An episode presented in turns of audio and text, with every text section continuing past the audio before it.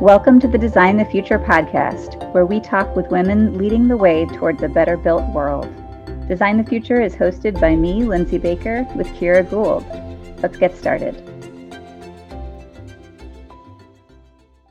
Hi, everyone. Welcome back to the Design the Future podcast. It's good to be with you again this week. This is Lindsay. And this is Kira. And yeah, just, um, you know, happy to be back in the space in the little virtual space with you, Kira. How are things going in your life? Just fine. Everything's all right. It's been, you know, kind of crazy summer stuff and fires and whatnot. All the, you know, the fires, the floods, the usual, the uh, usual climate weather that we all have. it's so the strangest thing. It's the strangest thing the way that these things that, that that these events in our lives have become routine. It's one of the things I find like, I mean, I I find it a little disturbing about human human, you know, brains that we're like, oh yeah, no, now now there's just fires every year and we all sort of adapt to it, you know. Um I just want and I yeah, environmentalists uh, historically have not had a great uh, understanding of just how easy it is for people to do that mentally speaking i mean you know to just right. say like oh yeah no now climate change is a thing but we're just dealing with it you know? Um, not that that's everyone but i feel like a lot of people went through a transition uh, of denial to acceptance pretty quickly. It's interesting too because i used to think that when i'm like well well maybe when it's really more visible people yeah. really will more will care more and will understand more. It will seem real you know because it's it has always seemed so abstract. We've always you know this this has been the big challenge. People are like climate change seems like you know warming and the impacts they seem far away even though we knew they weren't they were approaching. And now we're in it. And i you know sometimes i still feel like we're we're in it we're right we're right in the middle of it. It's just it's you know everyone keeps the, the joke this summer of course is that it's it's not really funny at all. You know the coldest summer we'll ever remember. And yeah. it's in fact been the hottest you know on record. And that's just, yeah yeah. we're right in it. And i don't know it still doesn't quite feel immediate enough because of what you say. People do get you or people are amazingly adaptable. They can get used to a fire season in california that lasts for seven months yeah, I do think we've improved a lot, especially the, our our colleagues in journalism, um, mm-hmm. re- realizing that part of it is that we need to not talk so separately about you know weather events and then about sort of carbon emissions and right. you know the UN and the IPCC. But these things are very interconnected and um, more people have been doing that work in the past five years to make sure that um, that that uh, typical folks out in the world understand the and, and are hearing about um, climate change when they hear about a hurricane you know absolutely that, that maybe make the connections more. And I, I do wish we'd been doing that uh, i don't know in in the I would say mainstream environmental movement has not been great at that. Um, so it's been right. good to hear and to see some of that changing a lot. I think because of the influence of environmental justice groups, you know, that like have always, it has always been the narrative there. Right. Uh, no, it's yeah, definitely yeah. true.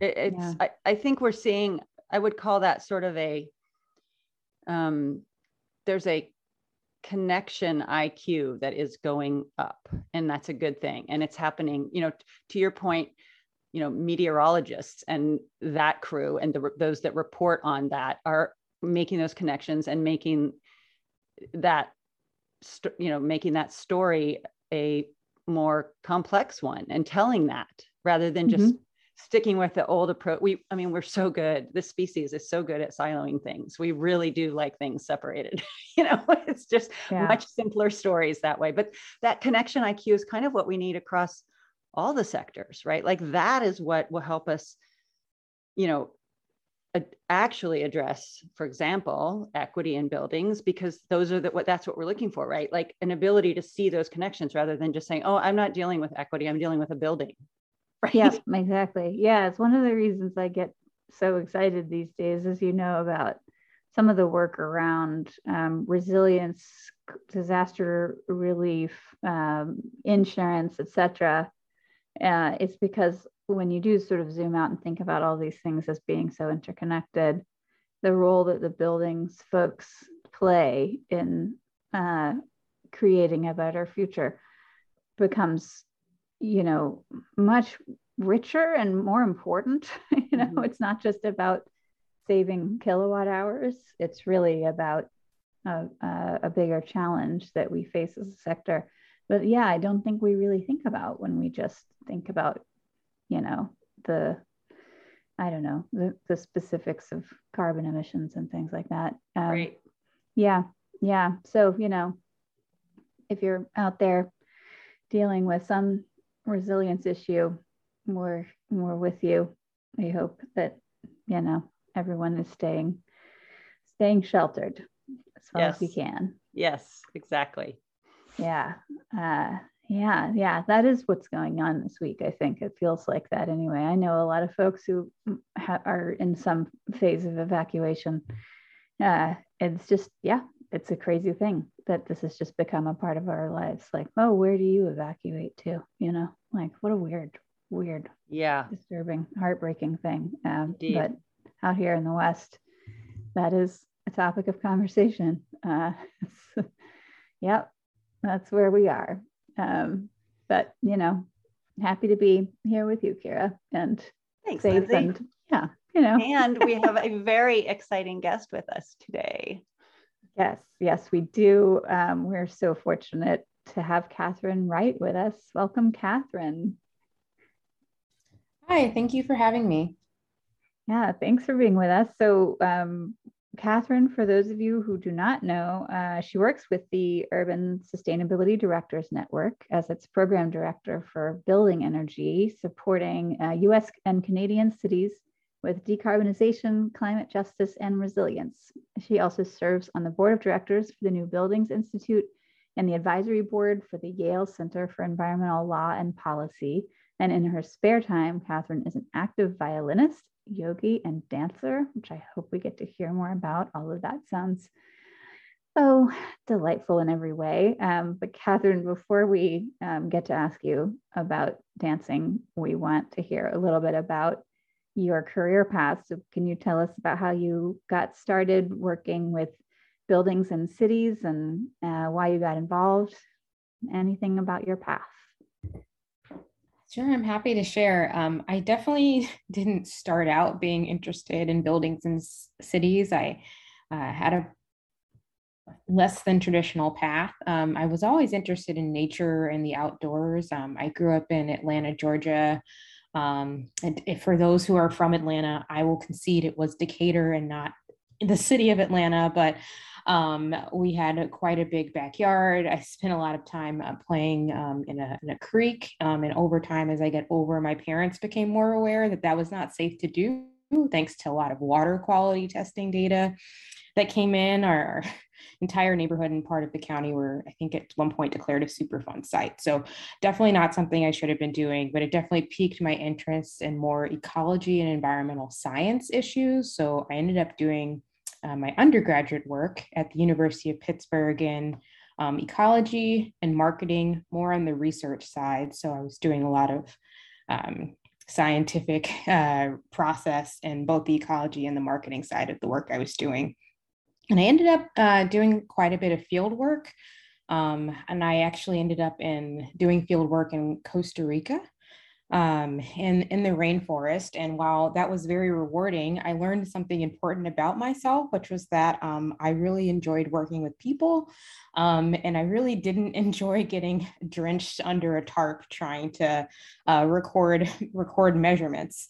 Um, so it really led me to rethink my overall career path. Um, so I ended up going to Yale, uh, where I studied industrial ecology, which is applying the same science that you learn um, in ecology and ecosystem science, but you start thinking about human based systems, so cities.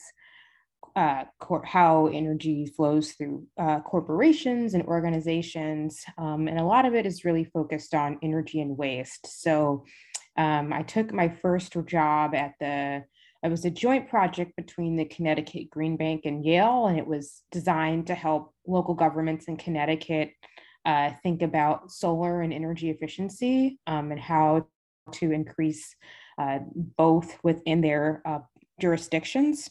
And um, that was really my first, first exposure to working really closely with cities. And I sort of really appreciated the power and the connection that local governments had with their residents um, and also um, the impact that they could have.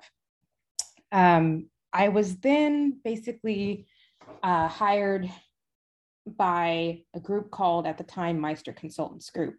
Um, and I would say while I was starting to have this interest in energy, um, I hadn't quite uh, figured out my fit yet. And what they were known for, and a technique that they had basically brought over from Germany, was this idea of doing deep community dialogues about topics that I think um, seemed way too technical for a lot of uh, people in the companies in the US to have tackled. So they basically got their start uh, doing community dialogues around siting of major renewable energy projects. So they would work with the community to make decisions about where things should go, sort of based on um, potential impact and also benefits.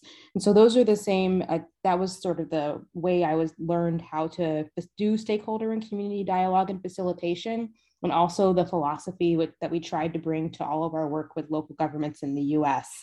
Um, so we did quite a lot of work um, at the time with communities in Massachusetts, thinking really deeply about um, energy planning and what a sustainable future looked like with city staff as well as local residents.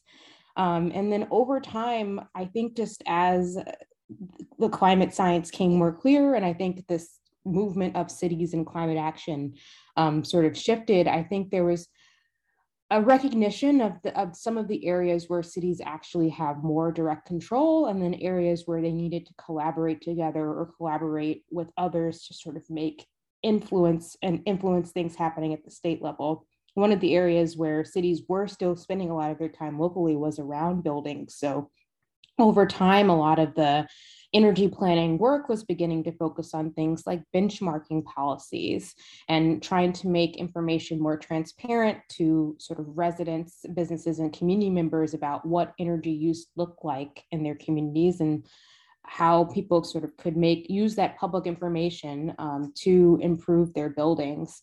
And over time, the policies grew more advanced, and people um, sort of became interested in like how to drive even further energy efficiency savings and emission reductions. But I was sort of became very involved um, in that work on the energy side. And then over time, as the resilience conversation began to emerge on the resilience side as well. Um, I now work for the Urban Sustainability Directors Network. So many of the cities that I work with over the years were members of this large network where they all work together to think about issues related to sustainability and climate and I joined USDN about a year, a uh, year and a half ago to be their program director for all of our buildings work. So um, it's been a, a, pretty crazy journey um, from uh, thinking that I was going to be studying uh, bats in the rainforest to, to helping cities, but um, I've, I've enjoyed the ride. Yeah, it sounds like an amazing ride. Um, it's funny I was, when I was thinking about your fieldwork in Costa Rica. It's anytime someone says that, I'm like, oh, that sounds so cool. Why didn't I do that? And then hearing, hearing you decide, like, oh, actually, it rains a lot there. I'm like, oh, yeah, okay. It's probably one of those things that it's actually cooler to have done it. yeah, it's it's definitely cooler to have have done it. I, I I remember I went out into the back into the city to with a couple of other people to resupply and we tried to go back to our site and it was raining it was like basically had switched from the wet to dry season over like overnight and that day we were gone. And basically the path that we took had basically turned into a river. And it's like oh how do we get back to how do we get back to our cabin? Uh, so it was it was wild. even yeah. basic things were very hard I mean, yeah, learning experience. Um, also, I had no idea you were from Decatur, and I am also from Decatur. And I feel like we're going to have to talk about that, not in front of all of our podcast listeners, but um, yeah, that's um, a wonderful thing to have learned about you. Go Atlanta. yes, um, Atlanta. yeah, totally. Okay, so so you yeah this is cool and i love the path actually. I think it's really interesting to think about sort of industrial ecology taking you into these questions of like green banks and then into cities and all of the things you've been doing there. So um, you know we've now had a handful of guests on the show who have talked about um, usdn specifically who are coming at the the problems that we all engage in from the angle of local government. And you probably know more people now that work in that sphere than most. So, one question we wanted to ask you is what you would like people to know about the realm of local government work and what you see anyway as the you know critical interest areas skill sets et cetera people uh, should have if they want to get into working in local government? Local government work, in my opinion, I think is extremely rewarding um, because you really have a chance to sort of form connections. And it, in the case, especially if you are living in the city or county where you work, you really get, sort of get to see some of that play out on the ground over time. Um, I worked I have worked with the city of Boston on climate change issues, I think going on almost 10 years now. And it's just been really rewarding to see the growth over time. Um, to succeed, sustainability is an interdisciplinary practice and field. And accordingly, a lot of the sort of responsibilities and the sort of authority to take action are distributed throughout a local government. So, a skill that I noticed that a lot of our members have is they're really great at relationship building and working with other departments, um, especially the cities that have been really successful. They've really been able to uh, build a lot of bridges.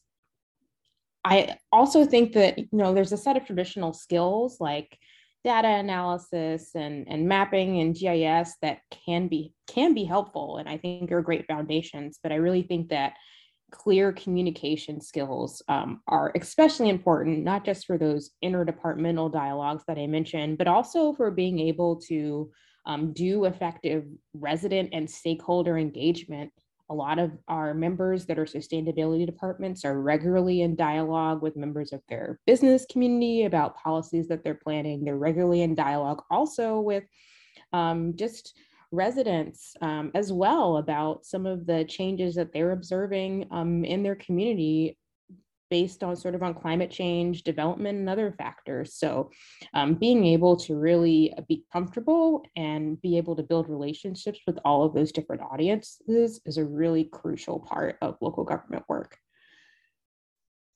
That's awesome catherine. Um, and i i love hearing, hearing you talk about that. It does really sound also like so diverse of a, of an experience just having those jobs you know all those different relationships and all those different layers to it, it makes me question my career path which i do on a regular basis in these conversations i will say.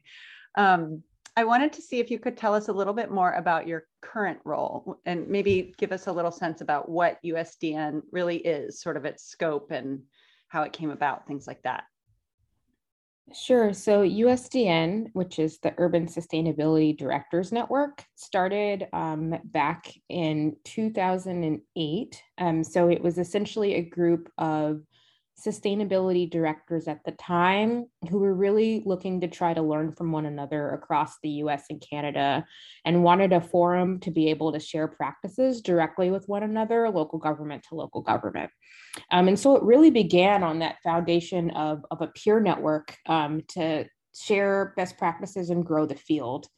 Um, right now, our current member count is 250 cities and counties across the U.S. and Canada. So it's grown a lot since that original original set. Um, but it's still at its core this peer learning network for local government practitioners that are interested in um, advancing climate action, equity, and resilience. Um, so USDN has organized itself um, around a series every year of learning groups. And so, based on sort of the interests of our member cities, we'll stand up learning groups on particular topics. They've ranged from things like food waste uh, to energy benchmarking to electric vehicles.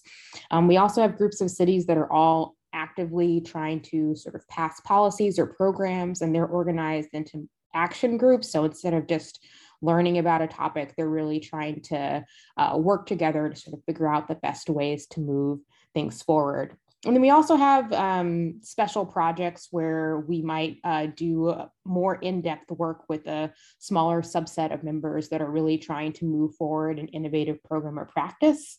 Um, we also do some regranting as well. And then every now and then there's certain opportunities that um, sort of merit network wide or near network wide engagement. Um, so, for instance, we were very involved in the national building energy code process um, for 2021 because that was one of the things that actually had the ability to touch almost all of our members. It doesn't directly impact didn't directly impact our canadian members but it, it certainly impacted all of the us ones. So it was really an opportunity for us to work together as an entire network um, so there are sometimes um, those opportunities where um, we there's network wide action as well. So that's a little bit about the history of the organization. And so what I do at USDN is um, we have quite a bit of work uh, that we do on the built environment. So I oversee all of the learning groups, action groups, and special projects and network engagement that are related to the built environment. And I also do a lot of our uh, sort of thinking um, with partners about uh, things that we might want to do next. So, uh, of late, uh, since we have a administration uh, at the federal level that's sort of very interested in um, climate change uh, and energy issues in the built environment, that's included a lot of agency engagement too of late, which is which is actually exciting. I'm, I'm glad to see more federal interest in this topic. Absolutely. Yeah, that's very exciting. Um, and I'm such a believer in the power of networks um, in this way, like both working together, but also learning from one another and being able to sort of share that knowledge and really um, just leverage it all, all over. That's, that's really interesting. So is there a project I'm wondering if that you're working on right now that you'd like listeners to know about? Uh, yes, there's one in particular, but to talk about it, I'd, I'd actually like to take a little bit of a step back um, and just to say that USDN is a network organization and networks are constantly learning and evolving. Um, so a few years ago, USDN defined a set of what we called high impact practices. So those were practices based on what we'd seen across all of our 250 member cities that we thought really moved the needle on climate mitigation. Um, but that initial our initial stab at that i would say didn't reflect all of the emerging work and thinking on how mitigation resilience and equity actually nest together um, so we worked with our members and we took another shot at that um, and released a new version of our high impact practices. And those, we really view those now as the priorities that we think about in all of our programming uh, to help members take action to advance equity, greenhouse gas reduction, resilience at the same time. Um, and so part of redefining what we meant by impact um, included uh, lifting up practices that we consider to be foundational, like working interdiscipl- working in an interdisciplinary manner, um, working directly with community and trying to shift power and share power with community um, where that's possible um, as sort of key to anything that we do, regardless of the topic area. Um, buildings work remains critical to the network, so we also redefined a high impact practice around buildings, which is focusing on catalyzing the construction and retrofit of healthy, resilient, and zero carbon buildings. And then a part of that is really thinking about energy burden and affordability and anti displacement. And so these are new ideas that we, at least the formalization of these ideas and having them being written down as sort of what the network was about was was new for us and it was also like quite frankly a different way uh, to try to center people and have a more people oriented approach to trying to think about the built environment. And I think USDN, like a lot of the field, um, wasn't really approaching thinking about buildings that way. Um, it was, you know, much more of a traditional climate action planning based approach where you looked at the emissions, you looked at where most of the emissions were coming from, and then you were oriented around technical or policy solutions. Um, so this was really a different way of framing it. So this led us to develop uh, the Equity in Buildings Framework, um, which is available publicly and online. And it was really a guide that we developed to try and help practitioners think about how to approach uh, the question of the built environment in a more holistic um, and people centered way, um, and really think about how to have dialogues directly with community based organizations and community members to inform how uh, future policies and programs in the built environment were developed. And so this this framework was meant to serve as our grounding uh, foundation and how we were going to think about our buildings programming going forward in alignment with the high impact practices. Um, we developed the framework. I, I'm here talking about it, but there's a team of about 20 amazing people uh, from across the country who worked on it with us, who also realized that there was this gap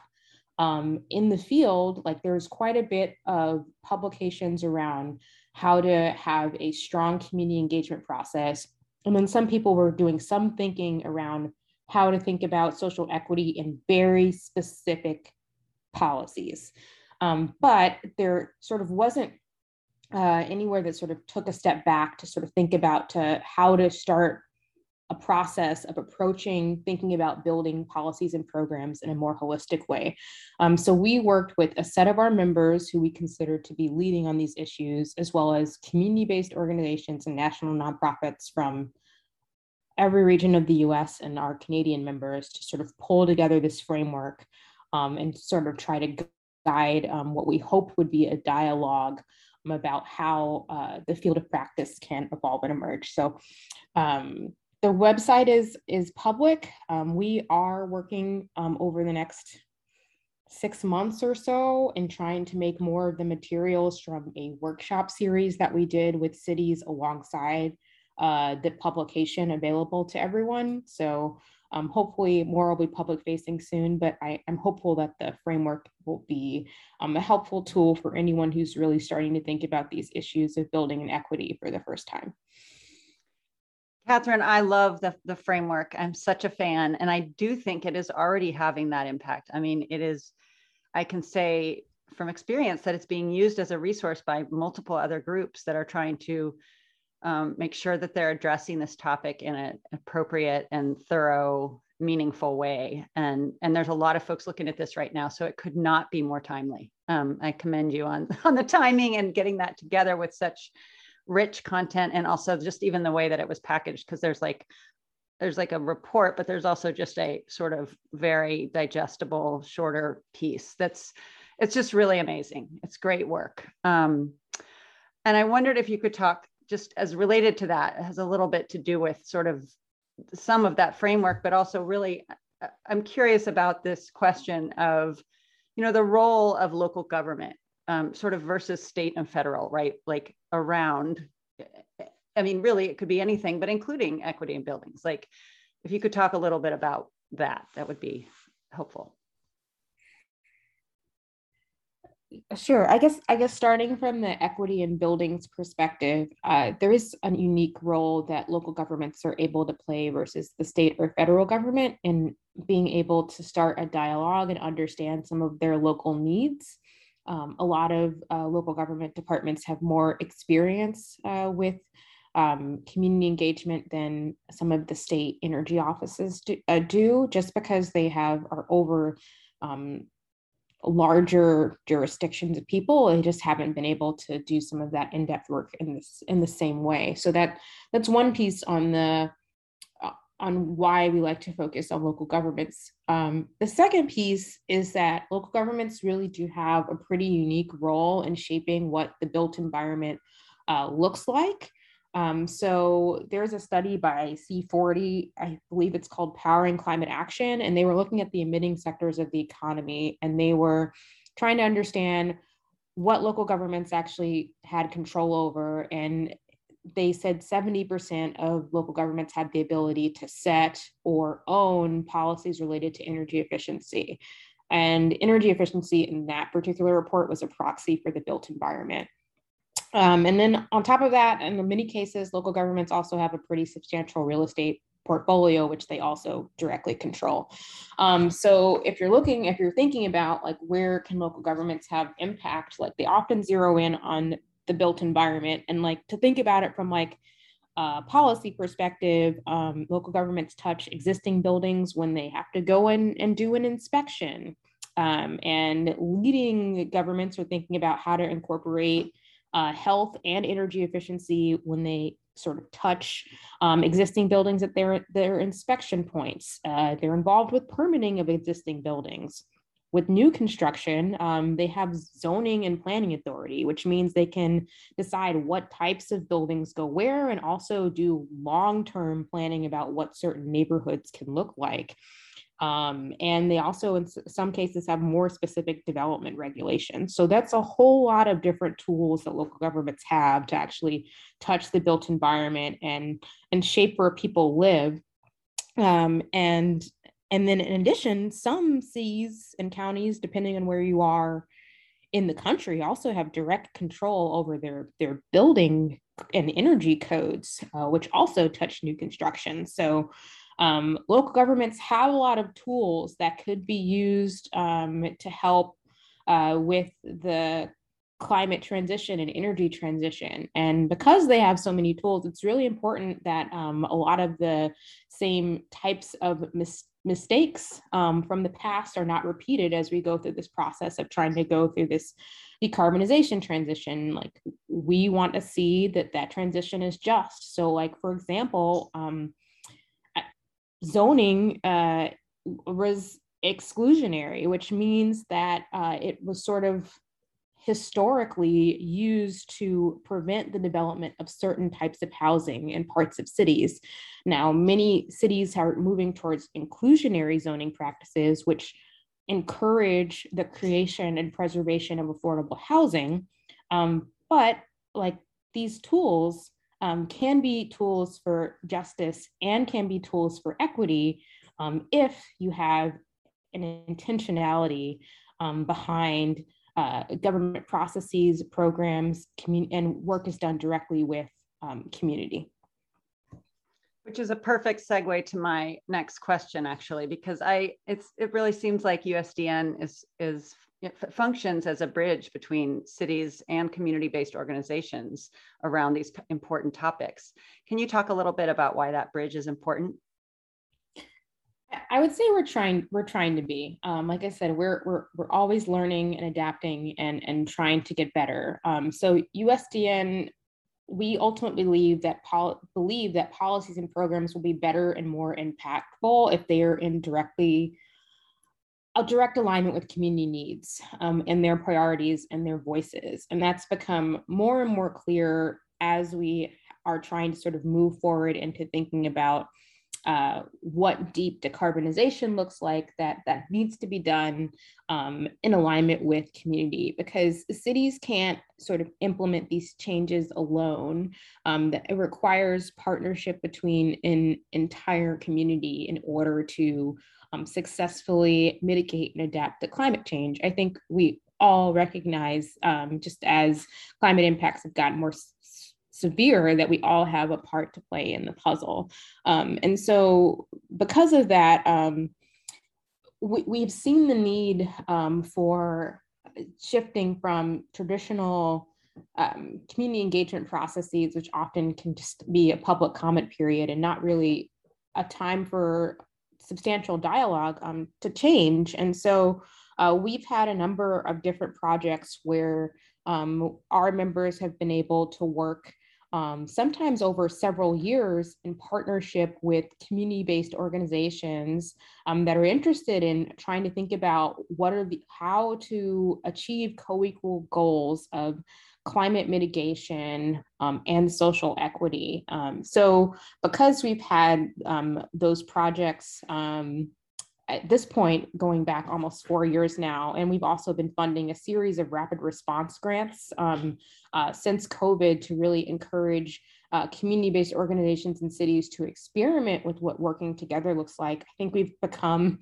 uh, we've become this this bridge sort of just by um, some of our programming. But I think there are other organizations that are also um, really trying to figure out how can uh, cities shift and share power with community-based organizations. And some of those include climate innovations um, and Race Forward are also sort of doing excellent work um, in this in this sphere. Um, and just to give you an example of sort of what some of these partnerships can look like, um, one of our members worked with us through a project called Zero Cities um, in Portland, Oregon, and they very much flipped the script on its head. Instead of approaching their community-based organization that was their partner, it's an organization named Verde, with a sort of policy idea or project or program of like where the city wanted to go next on buildings. Um, it took a lot of buy-in and work um, uh, institutionally at the city, but they essentially approached the community-based organization with a, a, blank slate. It's like we know we need to take a next step in our climate action planning and how we're approaching the built environment.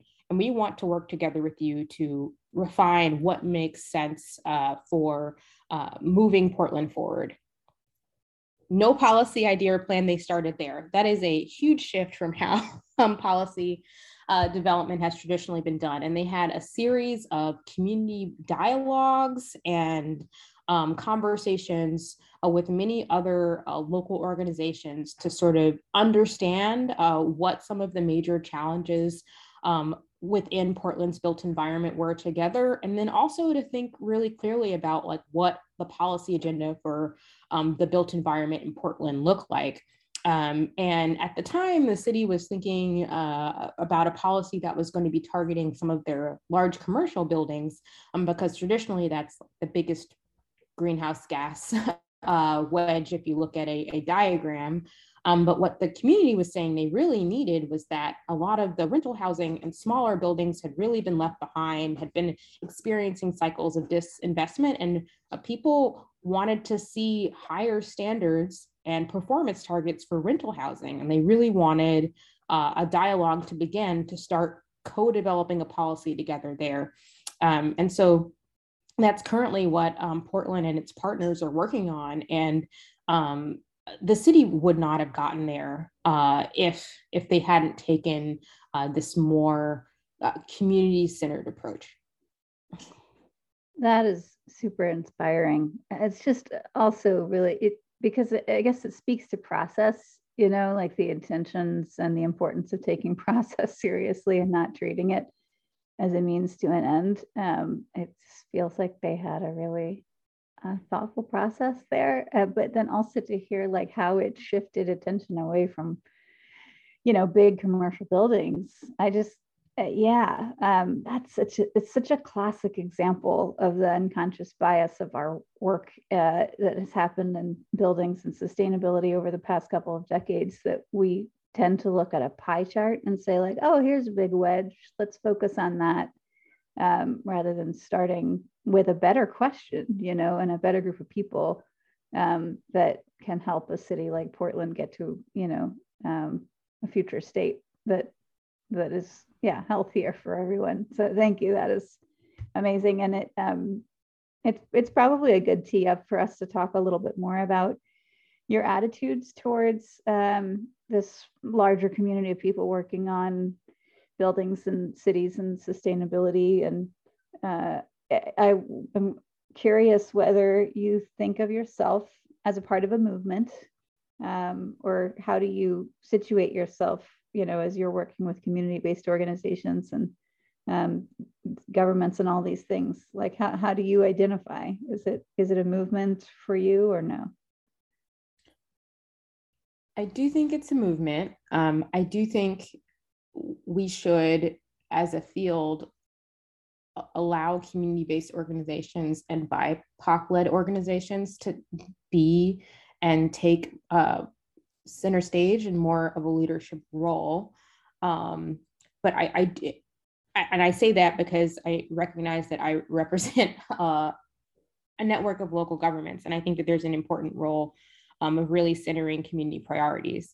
Um, but we're all striving for a just transition um, and to combat climate change. And if we look at the history of the built environment in North America, it's built on unjust principles. And so we have to work together as a network of professionals and practitioners to keep that history from repeating itself as we are about to hopefully uh, drive a lot of additional investment into the built environment in order to get to the greenhouse gas mitigation goals that we want. Um, and so I, view myself as, as part of that movement. And I also think that um, the, this network of sustainability practitioners, um, by working on these issues, is also part of this movement as well. And um, I think that it, we've been very fortunate that a lot of our members have been able to basically spin out coalitions that have been able to drive local action and change. So we had a set of members that were in the PJM territory, which is a, a particular interconnection on the electricity grid. It covers Pennsylvania, New Jersey, and Maryland. And they were interested in seeing uh, more changes that would allow for energy efficiency, renewables, demand side management, um, programs to be accessible to everyone in their region. And so they formed a coalition and they engaged at that level. Um, and that's a new way in which um, cities and practitioners are trying to use their collective power to have influence on these larger processes that are going to be necessary for us um, to have um, a just transition in the future that we want to see. Yeah, yeah, it's it's incredibly powerful to hear just yeah those examples of, as you said, USDN can serve as a convener of people, but then the question of how these people kind of, um, you know, choose to rally together in various issues. Uh, to me, yeah, it feels very much like uh, you know one of the functions that is needed in a movement. Uh, so that's that's cool to hear. Um, so, as it relates to this movement, uh, however we define it, um, can you talk about where you thought we would be at this point in the year 2021 if you had um, visions of the future? Uh, you know, ha- bef- you know, however many years ago, and and where you think um, we need to be putting more of our focus in terms of you know um, areas of the work that we have had less progress or more progress you know how do you think we're doing so far? I wish we were doing better honestly. I i feel like we knew technologically what we needed to do a decade ago if not sooner and a lot of the technologies were there. They were present and we could have um, we were in a position to start understanding what implementation looks like. And I feel like we are still in many cases locked in these cycles of, of planning and measurement and that like local climate action like looks very similar to what it looked like when it was originally conceived in terms of greenhouse gas inventories and climate action planning and then often additional planning um, and I, I guess I just hope that we would at this point be funding more implementation and funding more uh, local projects, uh, be they uh, city led or community based organization led. Um, so that's um, that, that's sort of my thinking, and there's a lot a lot of organizations that are actually uh, I think feeling the same way. Uh, there's um, a report that was recently put out by Cityscale uh, that was sort of talking about some of the stagnation that has occurred in climate action planning and the amount of sort of staff resources and time that are sort of being dedicated towards um, these sort of measurement and verification processes rather than implementation. And when you have local governments that are traditionally capacity constrained, that can be a real challenge because it can mean that the a city isn't really able to dedicate the staff time to work on implementation and work on on getting things done. Um, so that's uh, that that's um sort of where I uh, how where I hope we can go is that there's more sort of funding and support for the implementation of projects, and that there's uh, more uh, flexibility and recognition um, of the role that um, partnerships between cities and community-based organizations can play in really um, changing and re-envisioning what climate action looks like and what impactful policies look like. Yeah, thank you for that. It's such an interesting trend um, when you think about sustainability roles across the broader um, profession. I feel like, I don't know if we've had anyone on the podcast talk about this, but corporate sustainability has experienced something similar where basically the corporate sustainability people have oftentimes just gotten stuck making annual sustainability reports with most of their time. And then we have like the sort of earlier thing that happened where a lot of people in the sustainability realm with buildings were basically just doing LEED consulting and scorecards and filling out the paperwork. And it, it's just, it is really fascinating to think about how we went through this phase that really lasted too long and that has been, has, has held us back where we felt like everything just needed to be documented so well uh, that no one ever got to do the work. you know, all the calculations, all the predictions, all of the reporting. Um, so I'm I'm sad, but also not surprised to hear that that's something that has been a a trend um, for cities, and I'm excited for um, some of the ideas that you're thinking about there. Um, that's it's it's it's cool. I feel like a, a bigger piece could be written, you know, like in Grist about the ways in which planning and measurement have have uh, slowed us down and you know like how do we reckon with that how do we how do we deal with that at a at a broader um, you know industry scale you know what i mean yeah i, I definitely hear you uh, hopefully so if someone has if some listener has the power to get grist to look at the city scale report and they want to uh, write up an article i think it would do a lot of good. yeah. All right. Anyone that knows anyone at Grist, um, I actually maybe I do. Uh, I understand that they're uh, tenants in the building that we that my um, that ILFI is in. So uh, if you're listening, Grist, we've got our eye on you. There awesome. I love that. yeah. Um, all right. Well, uh, with that shout out, um, we have to wrap up. And uh, Catherine, we have one last question that we like to ask our guests. And I'm really excited to hear what you have to say about who you're most inspired by these days in terms of leaders, anyone that you come across in any walk of life. Yeah, over the past year and a half, I've had the pleasure, joy, and honor of working with the team over at Emerald Cities Collaborative, um, and particularly particular, excuse me, Avni Jamdar and Denise Fairchild. Um, they're just doing amazing work. Um, Emerald Cities is does work in a couple of cities across the U.S. Really focused on um, environmental justice and the climate movement, and they have a particular focus on thinking about the labor transition and how to actually bring high road and meaningful jobs to uh, communities of color and really how to center that within the climate conversation. And workforce development and economic inclusion was an area where i particularly just didn't have a lot of background and i feel like i've learned so much from them and they've just gotten incredible momentum over the past year um, and are really sort of lending their voice um, into how to sort of change how the field thinks about workforce development economic inclusion, and also really trying to push um, cities and the federal government to sort of think about that as really central and core to their uh, climate and building strategies. So I love them a lot, and I think everyone should uh, follow their work if they're not already.